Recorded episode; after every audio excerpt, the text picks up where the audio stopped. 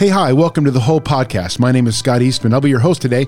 I'm the downtown pastor for Life Church in Green Bay, and joining me today not only is my friend Becky, but a couple of guests. So, Becky, why don't you tell you uh, tell us who you are, and then introduce our guests?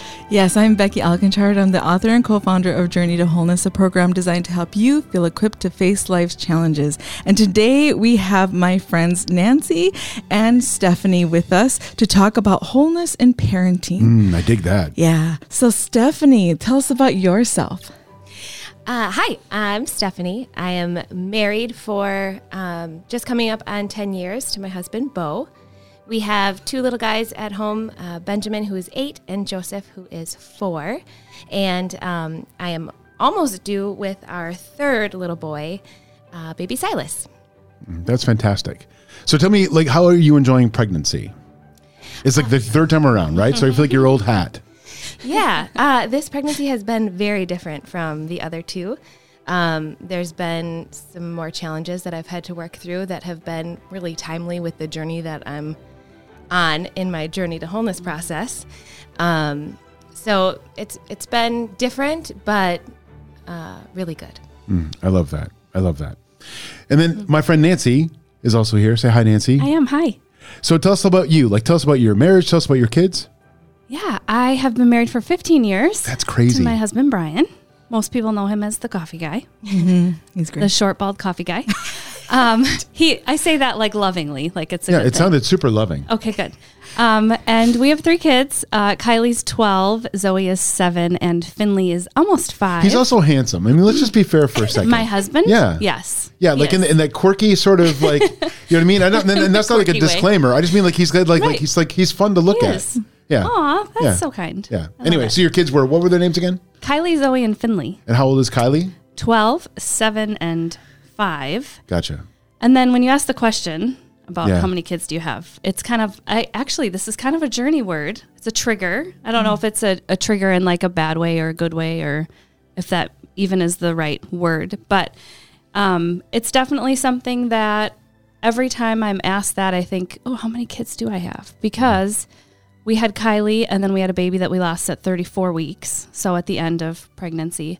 And then Zoe Finley, and then had a miscarriage just over a year ago um, at about 10 weeks. We call him Teddy. We don't know what his what his name was or if it was a boy or a girl, but Yeah. but that's what we call him. So, um, as a parent and talking about parenthood, I feel like uh, that's one of those questions that after you lose a child or after you have a miscarriage, depending on you know what the situation is, you don't really know how to answer it Yeah. because it feels weird because you've processed it and you've done journey to wholeness and you've worked on yourself to be able to say i have five kids but you might not feel that the other person is prepared for you to say well i have, I have three kids but i lost two of them you know what i mean Sure. it's just it doesn't come across Yeah. that way. I could see where that might be something where this is probably like a sub uh, Reddit Probably. uh, on the topic, but I feel like there's there's a lot there because Yeah. a you could be does this come across as me feeling sorry for myself and Mm-hmm.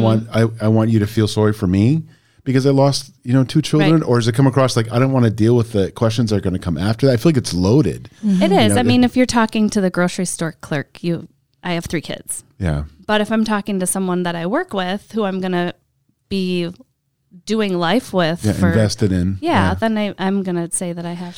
Yeah, and that's Hi. one of the things we address in Journey to Wholeness is how do I share my story and where Mm-hmm. do I share my story and can I share my story confidently Mm-hmm. uh, because our stories affect our parenting uh, whether we're aware of it or not and honestly the parenting books didn't give you any instructions. There wasn't a chapter 17 what if I lose my child? Right. right? And so what do we do with that? Often we grieve in, in solitude and in silence or, or with our spouse but we don't actually take it always to the next step. And let's process this because i know if i don't it's still going to influence how i parent. And i want to be mindful of how it's how it's helping me parent and not uh, maybe sabotaging my parenting because i'm dealing with a fear or a doubt or a trauma that hasn't been processed. Mm. Yeah, mm-hmm. yeah, Oh, and I, like I love I, I love your vulnerability in saying that because I feel like there's there's probably a ton of people, you know, that have suffered that same kind of loss and that have this like gap You know, like they're not sure how to fill it and in what situations to fill it and what situations to leave it empty. You know, like there's all this, you know, extra stuff to that. And so, like, I love the fact that you're vulnerable enough to say that. And so, but I feel like that's, that, that'll give people something to hold on to, even like, you know, listeners to feel like, oh, well, I'm not in this by myself. Mm-hmm. You know, like I'm the only one that feels that way. And so that's, Yeah. that's a big deal. And to know that there's seasons and triggers, as you mentioned earlier, that there's something that'll come up to remind you of that. And where are you at in your grieving process? Mm-hmm. Where are you at in your processing process? I think often we're hard on ourselves and we think, well, I should have gotten over this. I should have already gotten through this and figured this out. And then something else happens, right? That doesn't, you didn't think it would remind you of or put you in that place, and that does. And then you have that opportunity. And I think too often we're hard on ourselves and say, oh no, I, I fell to it again, or I, uh, I dropped down or I gave into it. I should be further along. But really, what it is is a blessing and an opportunity so that you can further process it and see and receive the blessing that it has for you. And it doesn't always look like that when we go through it. But as we go through our story and as we learn from it and learn about ourselves, we have more to give from it. And that's the beauty of it. And just one more thing on this. I, I don't want to make this like the Nancy Gruse show Right. and like the Lost. Baby show, but like, I- but I, I feel like it's just like anything else in Journey, right? Where we like, if we don't deal with it or don't deal with it wholly, Mm-hmm. you know, it's just going to come back at us, right? We can't just, not just something we can just like, you know, put in a, up in the attic, right? Right. Like we're just going to put this away and not have to worry about Yeah. it. And so if we don't deal with it in the moment or, you know, in the moments after, it's just going to come back later. And it's, Mm-hmm. you know, who even knows what that's going to look like or how it's going to be to deal with. And there's no shame in dealing with it. Like some people like, I don't know, they want to dismiss it like, oh, that was a broken leg. I'm over it now. Like Right. that's not a broken leg. Right. You know, it was a person. You were a parent in that moment. Yeah. And whether that moment lasted 10 weeks or 32 weeks or, you know, 35,000 weeks, right? It doesn't matter. You're still a parent to that child. Mm-hmm. Right. And there's still stuff there to deal with. Right. And so don't think that it's just like, oh, that was a small health hiccup. No pun intended. Uh, but like, I feel like we can't just deal with it that way. We have to deal with it. Like, I'm, I'm a parent to that child. Mm-hmm. Yeah. So, you know, I have a similar situation because I've, I've got two sets of kids. I've, I've been married twice. And so um, I've got a lovely wife, Kate. I was trying to think how long we've been married and I feel horrible. I think it's, I think it's 18 years. Okay. Um, so yeah, I think it's 18 years, 2003, right? That'd be Sounds 18. right. Yeah. I think Yeah. it, I think it's 2003. One of my wedding rings Something has the wedding date on it, and I don't have that wedding ring on today. One of your wedding rings. I think I have a bunch of those QALO like rubber wedding Oh, rings. yes. So depending on what I'm mm-hmm. wearing or Well, what I can CrossFit. grab. Right. Is that why people wear them? Because I'm not a CrossFitter. Yeah. Yeah. That- Oh my gosh, That's I'm the thing. yeah. It's People okay. probably looking at me like, "Oh yeah, okay. sure you're working out, you big poser." He's a heavy lifter. He's Yeah, a yeah, heavy I'm a power yeah, lifter. Oh my gosh, I feel like such a dork now. Anyway, lovely wife Kate, two kids uh, with Kate, uh, my daughter uh, Rayleigh, who's 15, and my son Abe, who's 12. But then I was married before, um, and I have uh, kids from that uh, marriage as well. My daughter Allie, who's 34, my son Jared, who's 31. But uh, even before we were married, my first wife and I, uh, we were dating in high school, and she uh, got pregnant, um, but then decided to n- not be pregnant. And so, like, I still consider myself a parent of that child. Somewhere along the line, she told me that she thought that it was a boy or knew that it was a boy or something. So I've, you know, I've had a, I've had an ornament on my Christmas tree that I put up, you know, and so I don't talk about it. Sometimes people ask about it, and then I feel, you know, like I don't know how to answer this. Like, who's Trevor, right? Like, I just in my head, I just named that kid Trevor. Well, you know what's really interesting about that is that in the last year or so, I became friends with this dude who's uh, who's 37, mm. right? Or mm. 34 or whatever he is. 34, that would be 34, right? Named Trevor, mm. right? And like, and I've kind of become friends with him. And it's, that's super weird to me, right? Like, it's like, It I- triggered. it triggered me. You know what I mean? And so sure. again, like, uh, even though I've, I've, I was able to teach, you know, Allie and Jared and Rayleigh and Abe how to walk. And so that makes me a dad to them. I was still a dad to Trevor, you know? Yeah. And so, I think the fact that you said, both of you actually, I don't know how to answer that means that there's still some work to do on it, mm. right? So if you didn't know how to answer it, then there's some doubt in you, there's some uncomfortableness, there's some question that still remains. And now you're getting the opportunity. You could have never foreseen that you would interact with a Trevor who's about the same age at this point in your life. Right, and right. yet, mm-hmm. because you have done the work, now it's presenting itself to you again saying, Hey, are you strong enough, mature enough, confident enough now for us oh. to work through this? I think you are. So I'm going to allow this to resurrect this for you so that we can deal with it because God wants to redeem it. Like it wants to be resolved in your brain. And so it's coming up, right, and asking you and inviting you into it. We still have the choice. You can stomp it down like Elmer Fudd in the hole when Bugs Bunny tries to come up. Uh, or you can say, okay, what is it that you have to show me? And trust that God is in that because He's always inviting us to grow and mature and heal. And and He wants you both to heal from that and and to redeem that, but not only redeem that, to bless others with it because there's so many people who have gone through the same thing and have ornaments on their tree or a child that they don't talk about. And yet so many of us have that same experience and he wants to not only redeem it for you so that you're not uncomfortable in talking about it that you confidently go yeah my son trevor this is who he was. We lost him and this is the story but this is how i remember him. Yeah. Mm. and have that feel good flood of uh, hormones versus the I feel weird and icky and I have to tell you my story because I'm still ashamed about what happened and right? So you don't need to do that. God's saying let's clear the decks. I want this to be a beautiful memory for you and this is how I created you to actually prompt that so you remember in these moments because I'm inviting you into that space Yeah. That- That's good. Becky, tell us about you. Tell us how long you've been with Reuben. Oh, I so he was on another podcast and he said this out loud and so I'll just own it. He said we've known each other for almost 40 years now and I'm like, "Why did you say that? like why did you put that in the air?" But it's something to really be proud about. Uh, we've been married 26 years. I've known him my almost my whole life. We have three children. Our oldest is Risa. She is a freshman in college, uh, freshman going off to college in a pandemic year. It's been an adventurous year for us. And we have our uh, second daughter, our baby girl, uh, who just turned 17, Rachel. And then we have our youngest, our son, David, who just turned 13 this year. So we have a home full of teenagers and new things to learn and do and evolve and grow through with them. And it's an adventure. Um, and you kind of have to look at it that way because if you look at it like, oh no, what's going to happen in this season? I'm not ready for it because you never feel ready for it, right?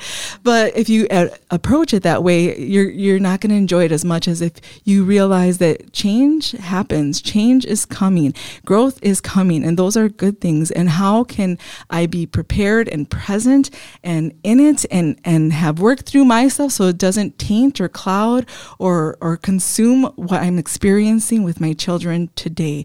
Um, I don't want things from my past, uh, and this is really why I started my journey to wholeness. In that I didn't want things from my past tainting them, uh, my perspective that I hadn't processed through, my fears, my doubts, my worries to be passed on to them. And so, really, I didn't go through my journey to wholeness for myself or even my husband.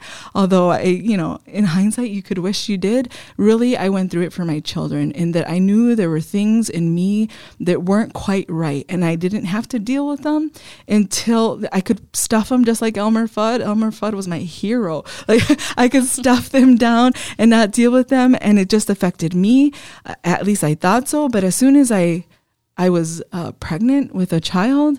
Now it was affecting them. It was affecting them in on a cellular level. It was affecting them emotionally. It was affecting them in my fears and how I parented. It was affecting them in my frustrations and when I would have outbursts. Uh, and I just couldn't do that anymore. I didn't want to do that anymore. And I knew I needed to get some people around me to help me with that because I wasn't sure exactly how to walk that path. Yeah, I love that you went there, Becky, um, because I feel like one of the things I'd like to explore what, um, is the idea of, of why why because everyone here has taken Journey to Wholeness, and so why we took Journey to Wholeness, and then subsequently how that's affected our parenthood. And so uh, I love that you pointed out that your initial um, motivation to take Journey was for your kids because we talk on this podcast a lot about the cyclical nature of our parenthood and like how we like replicate what we watched our parents do or mm-hmm. what our experience was with our parents. And sometimes that's a really positive thing, and then Right. some of those sometimes that's a negative thing, and Sure. we have to figure out. And so Journey is a matter of getting back to what the negative part of that example was so that we can fix it for ourselves but then fix it for the generation that comes mm-hmm. next you know? and and so that you can focus on the positive things because every story has positive things even if you went through a difficult childhood, there are things that were built up in resiliency in you that are blessings that you can pass on to your children. Uh, but sometimes we don't do that because we're ashamed or afraid to enter into the story of the harm that happened in our life. So we box that up, the good with the bad, and put it away. And we don't see that as a strength or something to pass on. And so I wanted to make sure I had gone through the treasure in the trash and that my kids didn't have to deal with the stuff in the basement that I left and hoarded, right? Physically and mentally and emotionally uh, that they would have to deal with after I'm gone, right? And do that same process. And so uh, at some point, each of us has that option. We can make the choice that this generational pattern changes with me. And not just what I learned, because when we don't put anything else in the box on how we're going to parent, we're going to replicate what our parents did, even if we didn't like what our parents did. And then you're gonna, you know, feel ashamed and guilty and and uh, unkind to yourself because oh my goodness, I'm doing the same things my parents did, or maybe you're not aware of them at all. Uh, but then there's your own experiences that I had these experiences in my relationships, and now I'm adding that to the pile as well. And can you go through the pile, right? Uh, in in pregnancy right? We get everything ready. We set the room we wash the clothes we do all the preparation uh, we have the parties and and not many of us actually sit there and go let me go through my story so that i can make sure that everything that i give going forward is from a healed place, from a hold place, the things that I want to give to my children, and not be surprised when something uh, catches my attention or when I react a certain way. I never want to react with my children. I want to respond uh, thoughtfully and lovingly with them. And when I don't, I need to know that we can correct that. Because for sure in my journey, uh, there were times, many times, where I was in the process and I didn't respond how I wanted to. I was reacting, but I learned how to repair that for them right when it occurred to actually swallow my pride and in humility go in love and show them how we correct these things and how the world should work. I didn't le- need to leave a fracture in their life. I could actually go and repair that and show them and give them resiliency in the process. Yeah, I love the picture you painted there because you were talking about washing clothes and and you know setting up nurseries and stuff. So that's nesting, right? Yes. That's what we call that. And so I feel like while we certainly do nesting of rooms and homes, that I love the fact that you pointed out that we need to nest our hearts, mm-hmm. nest our spirits, mm-hmm. like like get all the crap out of there, yeah. right? Get some new fresh stuff and lay that down, yes. right? Some clean stuff and lay that down. Because if we just rely on ourselves to just react again and add mm-hmm. that to the long list of things that we right. just react to, right. like we're, we're going to be incomplete parents. Yeah. And we do all that preparation. You make the food because you know it's going to be a busy, busy season. And so you may not, in your tiredness and your fatigue and being up at three and five and seven o'clock to feed the child, uh, that you may not have the space to do that while you're in the busyness of parenting. And so, uh, if you are expecting, then do this work now. If you have them at home, take a mommy break and start taking time to do this for them because what you're doing is doing it for them, but you get the benefits as well. Yeah, it's not too late if they're six or seven No, or oh 12 gosh. or Or 15. 25. Yeah, it's not too late, It's right? not.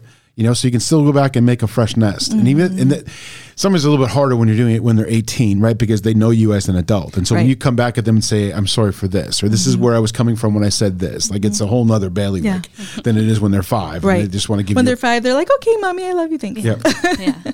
Yeah. So, but it's just as important. But it's so important when they're 25 or when they're 32 and the parent comes back and says, you know what, I've been working on myself and I realized that I made some mistakes while you were growing up and while we were, you know, going through this or that and takes ownership of that and apologizes for it. That impact on a 32 year old, I know personally, um, from a, a parent coming to me and apologizing that impact is repairing rupture that happened in me from my childhood. And now i feel like i can move on from that. And that um, changes the trajectory of my journey and my parenting now Yeah, it takes away some of the questions that you had, right? When and then also the concerns you have, Right. in that you still love that parent and you want to see that parent grow. And if we're uh, raising our children, but also concerned for our parents, then that puts a stress and a pressure on you. Uh, but then there's also the question that you had, like, why? Why did these things happen? Not even having the answer to the why because we can kind of formulate and once you go through journey you'll see some things and it'll shed some light but to get that resolution to get that like closure uh, is so important. It's the best blessing you could give for your children. So I love that you said that. You reference um, that rupture. So there's three things that our kids are looking for from us. Uh, it's comfort, security, and how do we repair ruptures that happen? And if we can do those three things for our children, we're setting them off pretty good. Uh, can I comfort them? Do I acknowledge their feelings and their emotions and their worries? Uh, can I provide security and that I create boundaries for them and give them love and uh, able to express a love to them? And then can I show them what a repair of a rupture looks like so that they don't have the question on, you know, does my mom love me? Does she care? Was she disappointed in me? Show them the ruptures because it may be our mistakes that we made that we need to show them that, hey, I made a mistake and mistakes are okay. It doesn't make you bad,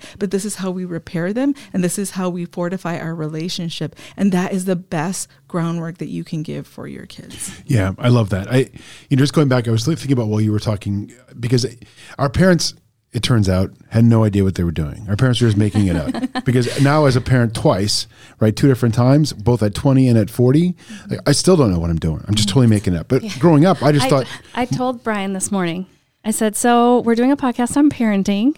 So, but I don't really feel like I know what I'm talking about. He goes, Isn't that the point? Yeah. like, he, yeah. as a parent, you really don't feel super prepared. But somehow we let our kids believe but, that yeah. we know mm-hmm. what we're mm-hmm. doing right. or what we were saying is right and this right. is gospel and this is the way it's got to be. It reminded me when you were talking, Steph, about your your parent um, that talked to you about stuff that uh, the other day, Abe's, like I said, just turned 12 yesterday, in fact. And I, I took him into the laundry room and I said, Here's your laundry basket. Let's begin right? So it's like, here's, you know, you take whites and you put them in the sink for our house. You put the whites in the sink. Then in this pile are lights and brights, right? Say lights and brights, lights and colors. Nope. Lights and brights, buddy. lights and brights. They rhyme. Whites, lights, and brights, right? So lights and brights go in this pile, and darks go in this pile. I said, if you're not sure of a if a color is light or bright, put it in the dark, right? Anyway, so we did this whole thing, and then then I showed him. I said, so I explained to him how darks have so much color in them that if you wash them mm-hmm. in hot water, they would all the color would just come out and would go mm-hmm. everywhere. Mm-hmm. So you have to wash dark clothes in cold. So if that's true, what would be true of whites? You wash them in hot, right? Yes, what hot, right? And so we go through this whole thing, right? And I make them repeat mm-hmm. everything, and I have them put everything in, and then take everything out, and then put everything in, and take everything out, right? And so then my whites, though, I put like OxiClean in the bottom, and then the mm. whites, and then bleach, right? Because I, I want my whites to be white. Mm. As soon as you wash your white with any other color, even the lights and brights, they're not white mm. anymore, and I hate that look. I hate okay. that gray, dingy, because I know there's other kids that I grew up with, not or like there, there were men, like in my 20s, that would like just wash everything together. So their t-shirts were like I don't even, grayish. I don't know what color that is. It's just like a disgusting color. I'm like, oh my gosh, so I don't want my kid. I feel like it's really important for our listeners to understand that Scott is sitting here with a lime green jacket and a bright orange shirt. Yeah. to give you an image. nice like bright is, colors. Yeah, bright. I feel yeah. like it matters because yeah, okay. you're you're saying how but you can see how white, very white bright undershirt. and a very white. But it's not it's not white enough. See, because sometimes there's other people in my house that do laundry. They just do whites with with lights and brights. And so now this is this is this is so great. You're showing Abe the correct right. way. My point is right, the correct way, right? And so not all of us have that opportunity. So and this isn't this isn't about the laundry, by the way. Mm. So what this is about is I mm. took that chance to show my son, right? And I, did, I don't think I did that with my first son. Right. You know, I don't think I you know I not about laundry, but about a lot of things. Mm-hmm. And so I feel like when we keep taking our parents' word for it, and we watch how our parents do it, and we're like, well, that's the way you do it. I think about this because I was at the Walmart the other day and there was a dad smoking and he had like a I don't know like an eight year old girl and she was had a haircut appointment inside the Walmart like at that I don't know what's in there. Is that a Regis? I don't know. Whatever it is, mm-hmm. right? And he's like you know smoking and he's like just go in there. Just get in there. You're just going right inside. You just you're gonna go get like I'm like oh my gosh dude could you just set your cigarette down for a second and be a dad to your kid? Right? And that and that sounds really judgmental and I feel bad about it. And I'm walking through the store, right, thinking about this dad and thinking about like how for me, I would have thought, and I think I've talked about this on the show, that I feel like if you would have told my dad he had to choose between his golf clubs and me, that he would mm choose the golf clubs, right? mm Because just I know this a kid's way of trying to rationalize things, mm-hmm. and so I, I, can imagine where this girl's like, "Well, maybe you could not smoke the rest of that cigarette and walk mm me inside of this strange storm in the middle mm-hmm. of COVID and mm-hmm. masks and like all this scary stuff." And so, in her head, maybe the cigarette's more important to her. Well, and you you've walked through your story, and so that's why that's bothering you because you're personalizing it. You remember times that you may have done the same thing, and now you get a chance to correct that, but you weren't aware of it until you started going through your story and went Right. through your journey. That's it. And so we can't be unkind to ourselves looking at our stories in hindsight, but what we can do is learn the lessons that it has to give us and take it forward. And then because you see that, you basically you're feeling upset because you want to save that guy and save that girl from the same thing that you went through in your tot- story. I totally, I came within three feet because he was still standing outside when I walked out of the store. Mm. I came within three feet, like I was walking towards him to give him 20 bucks to say, listen, this is 20 bucks for like, I don't know, four packs of cigarettes, whatever. Have them on you so you can throw the cigarette away that you're smoking so you can be with your kid. But then I thought that probably would have come across really Mm-hmm. Well, bad. but I think might have gotten into a fight. That's where Journey to Wholeness helps us in that what's the practical steps that we may not have learned in going through and understanding our own stories so that, like, if nothing else, do that for your kids so that you can learn that process, understand them better, so that you can give them those tools. Like, if you're like, nah, I don't need Journey, well, do it for your kids, right? Yeah. It took having to do it or wanting to do it for my kids for me to do that process. Up until then, I was fine with hiding it away, answering no when they asked me if I had depression or if I had bouts of anger. I'd be like, nope, never, mm-mm, nuh-uh, right? And then I go home and I see my two and three year old's face when mommy has an outburst and my heart breaks. And I want to save others from that regret. Yeah. Mm. Steph, mm-hmm. tell me more that of your motivation behind you taking Journey to Wholeness the first time. Yeah. Um, so I feel super fortunate that I've been able to go through a journey to wholeness more than once. Um, and I feel like every time that I've taken it, my reasoning has evolved and changed. Um, the first time, I totally honestly, I didn't really feel like I needed it that much. I was fine. I was everything was a okay until about week five or six, and then um, we really started to do some work and uncover um, some of the things that I had buried. Um, now, after going through it twice for myself, facilitating once, and then having a couple intensive weekends, um, I can tell you that right now, um, the purpose behind me going through it is to figure out um, what it is that I believe about myself, um, my body, um, and what I want to present to my children, um, or the the way that I want to present my whole self to my children, and not just um, give them a falsified kind of half mom, if that makes sense. Yeah, it makes perfect sense. I love that. So, I, I, coming out of that first journey, like what was the what, like what was your sense of um, satisfaction with that, or what was your sense of like, oh yeah, like what was your realization? That's probably the word I'm looking for. Coming out of that, coming out of that first journey, like what made you do another journey? What made you do, you know, journeys after that, or become a facilitator? Like, what was it that came out of that first one that made you like, yep, this is the thing? Yeah, I think um, for me, the the first time I went through, I dealt with a lot of things in my childhood, um, and dealt with a lot of how uh, those situations with my parents um, and with relationships in my childhood affected me. Um, and then I got to the second time I went through, I got to deal with kind of the middle, you know, adolescent age, the 19 to 25 ish, um, and deal with what kind of was going on through that. And now um, I'm getting to deal with what's going on with me presently um, and kind of retracing that through where it started in my childhood and then in my early 20s. I dig that. I think it's important to say uh, because we're talking about parents in that her 19 to 25 range, she she lost a parent. You did. Yeah, I lost my dad. Yeah, and that has affected your parenting Definitely. and your view of yourself uh, and what that means in your parenthood, which I think now is what you're working through For sure.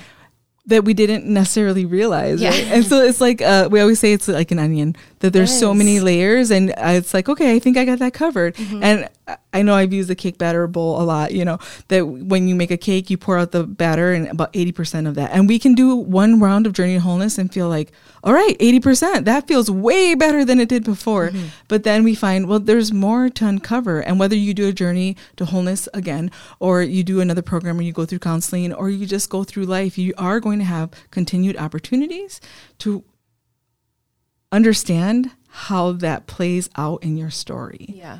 and uh, how important it is to have people around you to help. Oh, for sure. I want to get to Nancy here in a second, but just thinking about something you just said. So, uh, professionally, besides being a pastor, I'm also a photographer.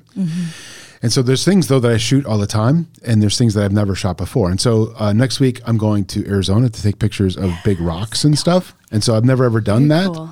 And so I had the choice that I could I can either just wing it, right? I could just just go out there and hope that I know where to go, or hope that I'm going to see something amazing and take pictures of it. I could do Google research, right, and say where are the best places to take pictures of red rocks in Sedona, right? I could um, I could go with a group, right? Mm-hmm. Like a big group tour, mm-hmm. and like then they would take me to the spot, right? Of like this is one place people really like. I'm like I don't really like this place, but I'll come with you to this place, and then we'll go to the next place. Maybe that'll be a place I like. Or I could hire a guy, Mm-hmm. right, to take me there, Yeah. right? Take me to this. I want these pictures. Take me to that spot. Yeah. And so I feel like the same thing is true as it applies to journey and how it applies to like coming to come into grips with ourselves.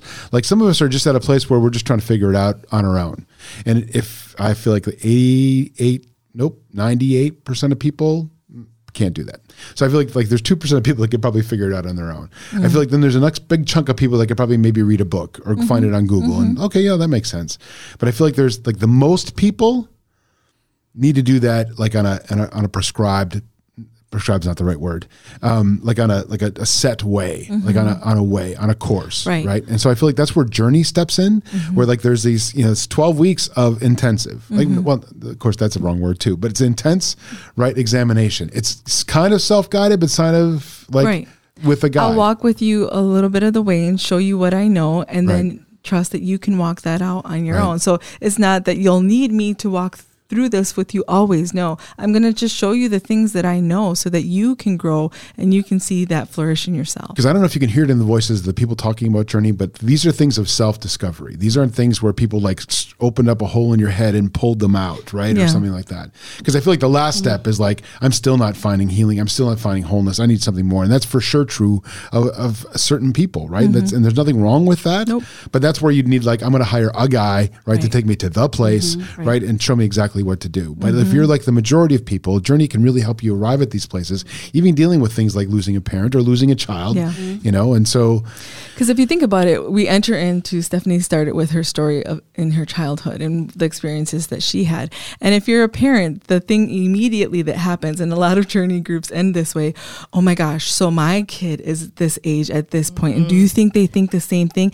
And so you start realizing that the things that you, your parents did, oh my goodness, I'm doing the same thing, but I'm doing it like this, and I thought it was different, but it's going to have the same impact based on what I just learned. And so we mm-hmm. could actually have like a follow up session each time on how this is affecting my parenting and what do I do right now because now there's urgency. I don't want mm-hmm. my kid to have to come through journey later, Yeah. you know, and just so you know, everyone should journey at some point, but I don't want them to have to have these big long scripts of lists that they have to work through because I wasn't aware. And now that I am aware, how do I do something about that? I know Nancy, you had that experience. I mean, that experience was just recently, even uh, for me. I think when I started, when I did my first journey to wholeness, my goal to start Journey to Wholeness was to save my marriage.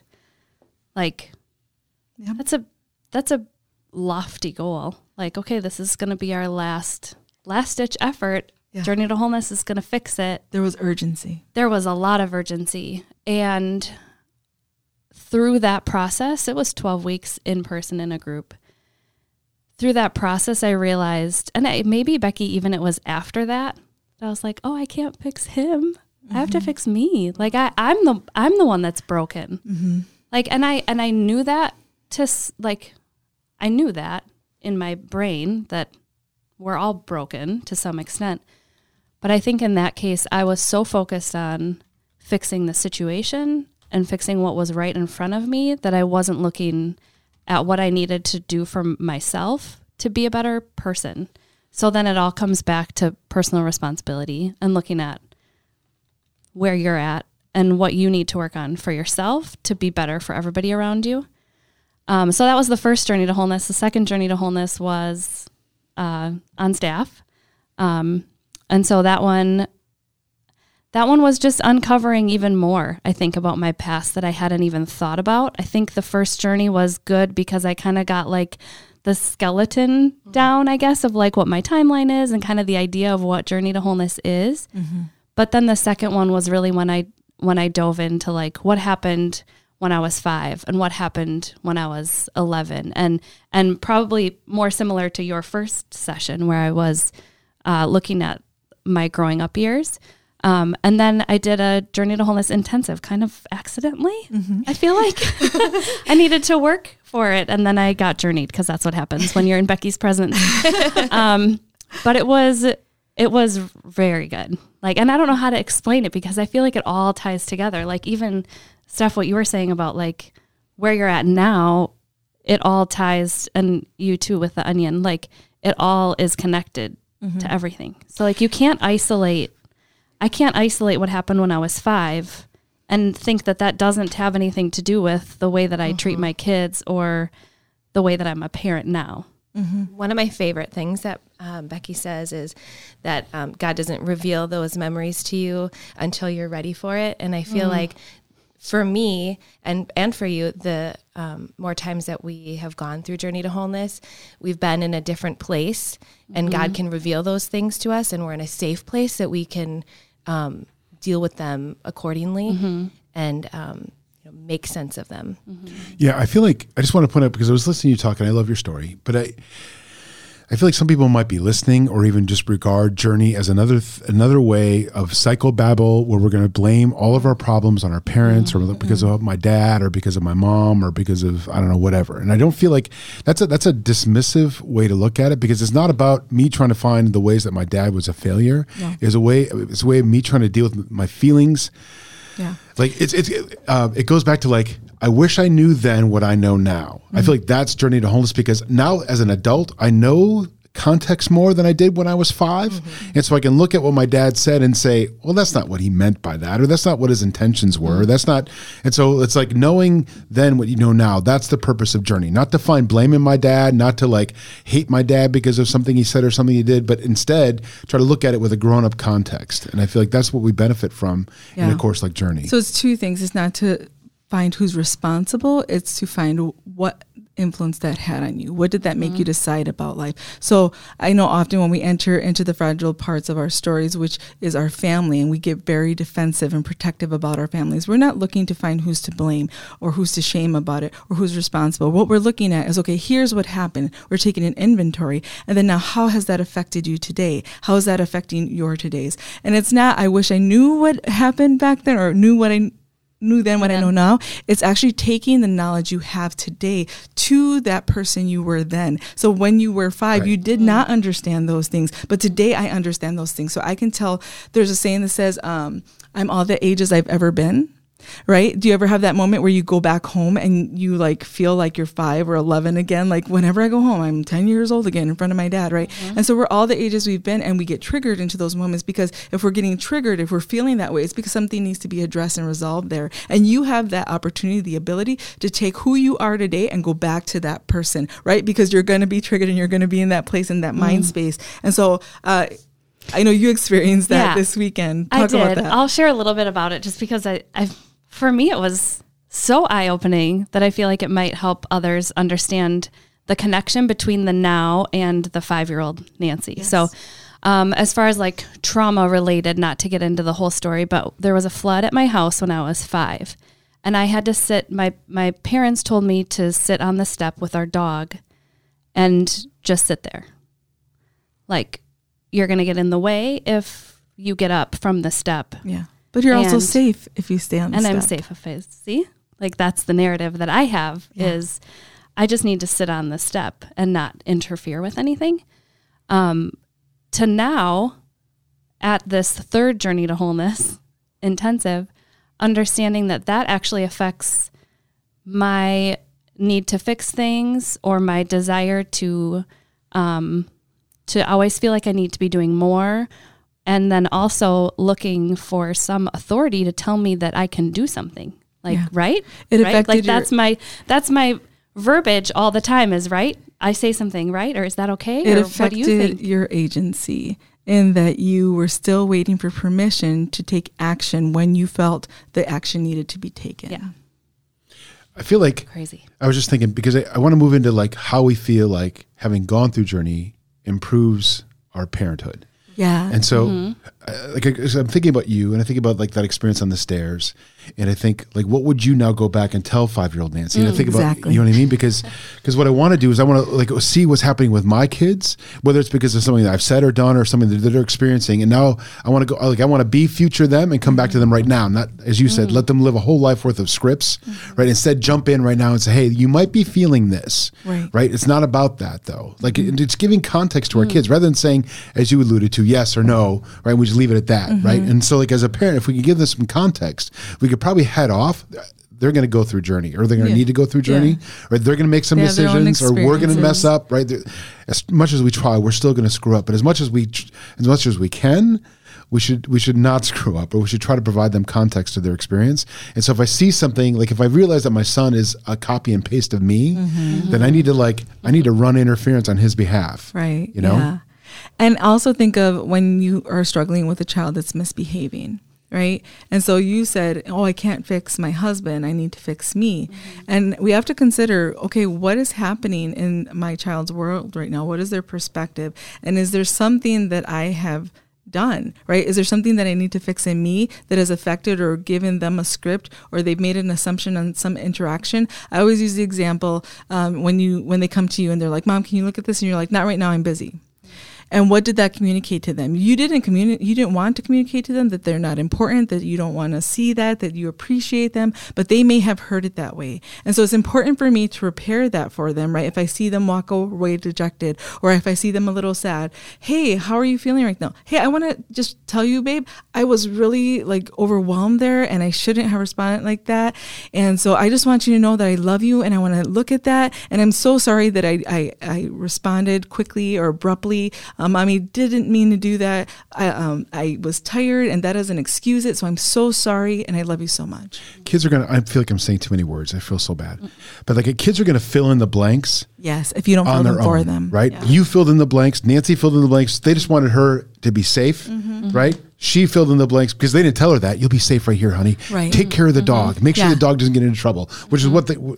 Not. I'm not saying your parents are wrong. Nope, but I get it. Right. I get it. Yeah. And so mm-hmm. she's left to fill in the blanks. Oh, I must be in the way. I must be useless. I can't do anything to it help had this. nothing to do with her I'll just sit parents here. but it's what effect it had on her and and how she's still living in that framework today So if kids are going to fill in the blanks, right? You like what you just said. You got to you have to help fill in the blanks with the truth and not let them fill in the blanks because what do they know? Mm-hmm. I mean, they're 6 so they're just going to fill it in with the things that I love mom or I don't love mom. Right. Mom loves me or mom hates They me. If she's not showing me love, she must hate me. For sure. Right. I mean, that, they've got three colors. That's like those little crayons that you would get, like the really thick crayons in kindergarten. There's Oh, those eight were of the them. best. They were the best. There are eight colors though. but, I then- like the 64 too Right. This is what I'm saying. That's way better. Because by the time you're old enough to deal with it, you've got 64 I've got colors or 128 now. colors, So right? good. Like you've got all those colors. But as when you're five, you've got 8 Mm-hmm. And so like you can't live let a kid decide his life course or what his value is right. with eight colors. and when we don't go through our stories we stay with the eight when there's mm. 64 available to mm-hmm. us. And a sharpener. and a sharpener. In the back of the box. that. in the back of the So good. box. So good I'm just going through all of the color names in I know. head. I can't. I can't stand. Tick 'em pink. Tick 'em periwinkle. pink. but I wonder, I wonder, Steph. Like, so you gave us the reason, or like what you went into your first journey with, and what you came out of your first journey with. I'm wondering how you applying your journey experience, all of them, Mm. to like how you're reacting to Benny and Joey and Cecil. What's his name? totally. We totally never call them Benny and Joey, by the way. Yeah. Well, Benjamin and Joseph. Jojo. Um, so I really, I feel like Becky just kind of nailed it on the head. Um, it's all of those little interactions throughout the day that seem so minute, minute and feel like they're not going to be affected by um, that I'm recognizing are really the things that stack up and build a case in their mind um, for how I feel about them or for how the world feels about them. How they should feel about themselves. And exactly. yeah. So good Yeah. So um, it's really taking the time out. And uh, my husband is gone a lot. He's in the military. So a lot of the time it's just me and the boys. Um, so I am hectic and busy and um, I don't have a lot of time to just sit and spend with them. So it's really being intentional. And when I do have that time to sit with them, to make sure that they know that um, if there was a, a time during the day that I reacted a way that I shouldn't have or um, was too abrasive and didn't mean to, that I call that out to them um, and apologize to them and let them know that it had nothing to do with them.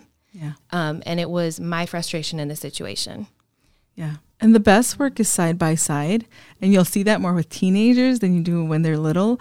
Um, but in that busyness, you may feel like, yeah, I'm just like Steph. I have so much going on. How am I supposed to take time to do this work and do this for them? I'm going to miss something. And we're not saying you need to be perfect, but really, when they have evidence that you are for them and with them and that you are honest with them and they don't have to question your intentions or, or where you're coming from, that does so much for them. So it's as simple as while you're making dinner, hey, how did your day go today? Oh, I'm so sorry you felt that way. That's so exciting. I mm-hmm. love that that happened for you. It's at bedtime when you're tucking them in. Hey, uh, earlier, you know, mom was yelling at you guys, hurry up. I'm so sorry. Uh, we got off track and mm-hmm. that happens yeah. and that's okay. This is how we fix it. That's exactly what you're showing them. So it's really in the, in the, things that you're doing already on the drive to school, on the drive back from school. Uh, I love those times. It's when my teenagers talk the most, mm-hmm. right? Side by side. I'm not looking or staring them down, but they have that uh, freedom and confidence to talk with me and around with me and to like share and get like deep into the things that are are they're worrying about or that they need from me and know that I am accessible and present to them in the moments that I am. We're not going to be with them 24 hours a day, but when we are, we can be very intentional about who we are and what we're doing with them. Yeah, sure. I think that. Along with the side by side that you said, um, I think, you know, I said that my first journey was about my marriage. And I think that that's actually affected a lot of our parenting too, mm-hmm. because we weren't on the same team. So it was a lot of blaming and a lot of, well, you take care of this and I'll take care of that. Whereas now, as we're parenting Kylie, who's 12, I feel like I can pause for a minute there because you can just imagine all of the things that that entails. Um, I lean on Brian more side by side to have conversations with her where it's the three of us instead of just me having a conversation with Kylie or just Brian having a conversation with her. It's the three of us sitting down to have a conversation, Brian leading the way, and then offering time for for Kylie to share and her getting our attention, both of our attention. Mm-hmm. You know, so I feel like that makes a big difference too with the side by side thing is, you know, it's mom and dad and Kylie. Yeah. And also understanding how our brain works and how our emotions works and how uh, we developed that helps us understand our children. So if we can pause mm-hmm. and go, what is it that they're in the developmental stage of right now? What is their brain looking for right now? What are they trying to establish or determine right now? Now I'm not filling in the gap. I'm not filling in the blanks of what their intentions are, right? Oh, like he meant to. A lot of times, and this is one of the best lessons I learned from someone ahead of me in parenting. She said, um, always ask, what do you think about that for them? Because I don't want to introduce a new concept or uh, assume or accuse them of yeah. anything, right? Oh, well, you meant to do this. Your intention was you were trying to be bad. No, I'm asking them the question first because it may have been a mistake. It may have been a misapplication of information that they have. Remember, they have eight crayons, and so they didn't have the colors to actually paint. It's giving them the words that are in between, right? So what stage are they at? And let me assume good. And we've talked about that first. Let me give them the benefit of the doubt. Let me not be jaded by my experiences and those who have let me down and the mistrusts and the worries and, and the suspicions that I have. And let's assume that they're good and pure because honestly, they are. Mm-hmm. They are until something happens to change that for them. And I don't want to be part of that changing them that for them. Mm-hmm. Uh, I remember the first time my mom asked me a question like, "Did you do this?" And I was heartbroken that she thought I might have done something like that, and she did it out of fear. She did it out of fear because it was happening uh, with kids around us. Um, I can't even remember what the specific thing was, but I just remember her asking me, and it felt like an accusation. And then I just thought, oh my gosh, do you not know me at all? Do you not know that I would never do those things?